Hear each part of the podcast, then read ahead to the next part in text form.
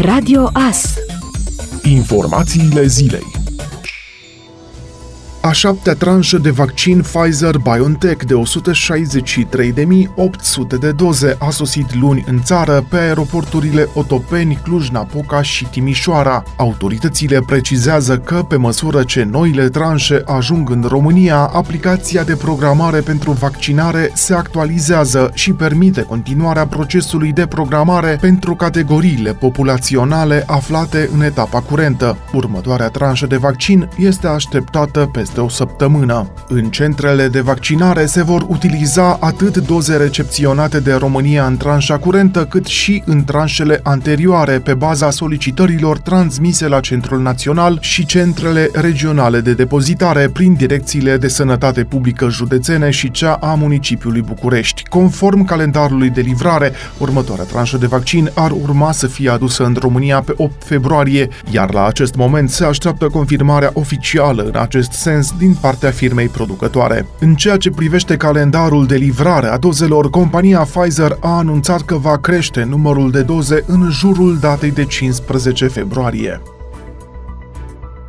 rata șomajului a scăzut sub 5% în România, la 4,9% în luna decembrie 2020, potrivit datelor furnizate de Institutul Național de Statistică. Conform INSE, numărul estimat al șomerilor pentru luna decembrie 2020 a fost de 450.000 de persoane, în scădere față de luna precedentă, când au fost 462.000 de persoane, dar în creștere față de aceeași lună a anului anterior adică 366.000 de persoane. Datele mai arată că rata șomajului la bărbați a depășit-o cu 0,5 puncte procentuale pe cea a femeilor. Pentru persoanele adulte cu vârste cuprinse între 25 și 74 de ani, rata șomajului a fost estimată la 4% pentru luna decembrie 2020, fiind de 4,1% în cazul bărbaților și de 3,8% în cel al femeilor.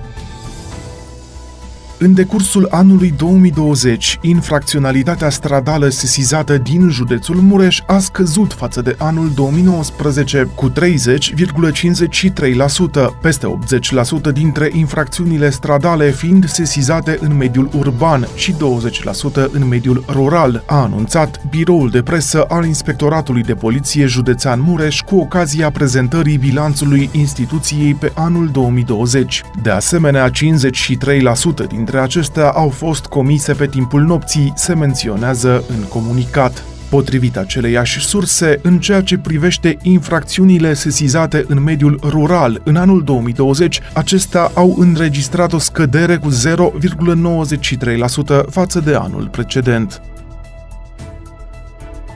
România se află pe ultimul loc în Europa Centrală și de Est în privința creșterii salariului minim. Majorarea de doar 8 euro net este jumătate din valoarea cu care a crescut salariul minim în Bulgaria și a șaptea parte din creșterea înregistrată de Letonia. Potrivit sindicaliștilor, în România peste un sfert dintre salariați, 1,4 milioane, sunt plătiți cu salariul minim pe economie, iar jumătate dintre contractele de muncă înregistrate în revisal sunt cu salarii care nu depășesc 1600 de lei net.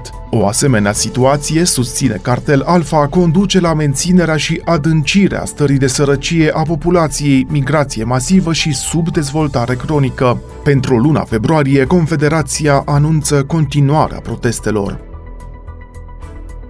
S-a înființat serviciul public de adăpostire a animalelor aflate în pericol. Aleșii județeni au aprobat cu prilejul unei ședințe ordinare de lucru regulamentul de organizare și funcționare al serviciului public de adăpostire a animalelor aflate în pericol pe raza județului Mureș, pentru care s-a emis un ordin de plasare în adăpost. Potrivit regulamentului, prin animal aflat într-o situație de pericol se înțelege animalul aflat în oricare dintre următoarele situații situații, animal care a fost rănit sau schingiuit, animal care a fost implicat în lupte între animale sau cu animale, animal domestic sau animal sălbatic captiv asupra căruia a fost practicat tirul, animal folosit pentru dresajul altor animale sau pentru a controla agresivitatea altor animale, animal domestic expus forțat la temperaturi foarte ridicate ori foarte scăzute, animal din speciile ecvidee, bovine, ovine și caprine aflat fără supraveghere pe căile condițiile de circulație publică. Serviciile acordate animalului aflat în pericol și plasat în adăpost vor consta în capturarea, preluarea sau ridicarea animalului aflat în pericol,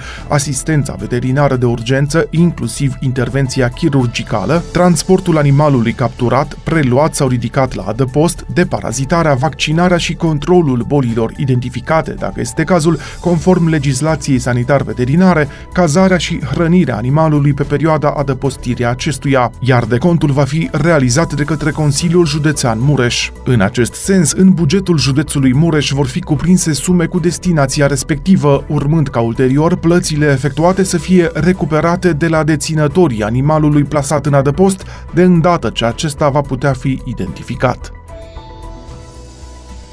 Un bărbat a fost arestat preventiv vineri 29 ianuarie într-un dosar de trafic de droguri de risc și mare risc, după ce anchetatorii au găsit la domiciliul său aproape 100 de grame de amfetamină și cannabis, se arată într-un comunicat de presă al Inspectoratului de Poliție Județean Mureș. Polițiștii Brigăzii de Combatere a Criminalității Organizate Târgu Mureș, Serviciul Antidrog, împreună cu procurorii DICOT Mureș, au efectuat joi o percheziție domiciliară imobiliară în cadrul unui dosar penal în care se fac cercetări pentru trafic de droguri de mare risc și trafic de droguri de risc. Cel în cauză este bănuit că în perioada 2019-2021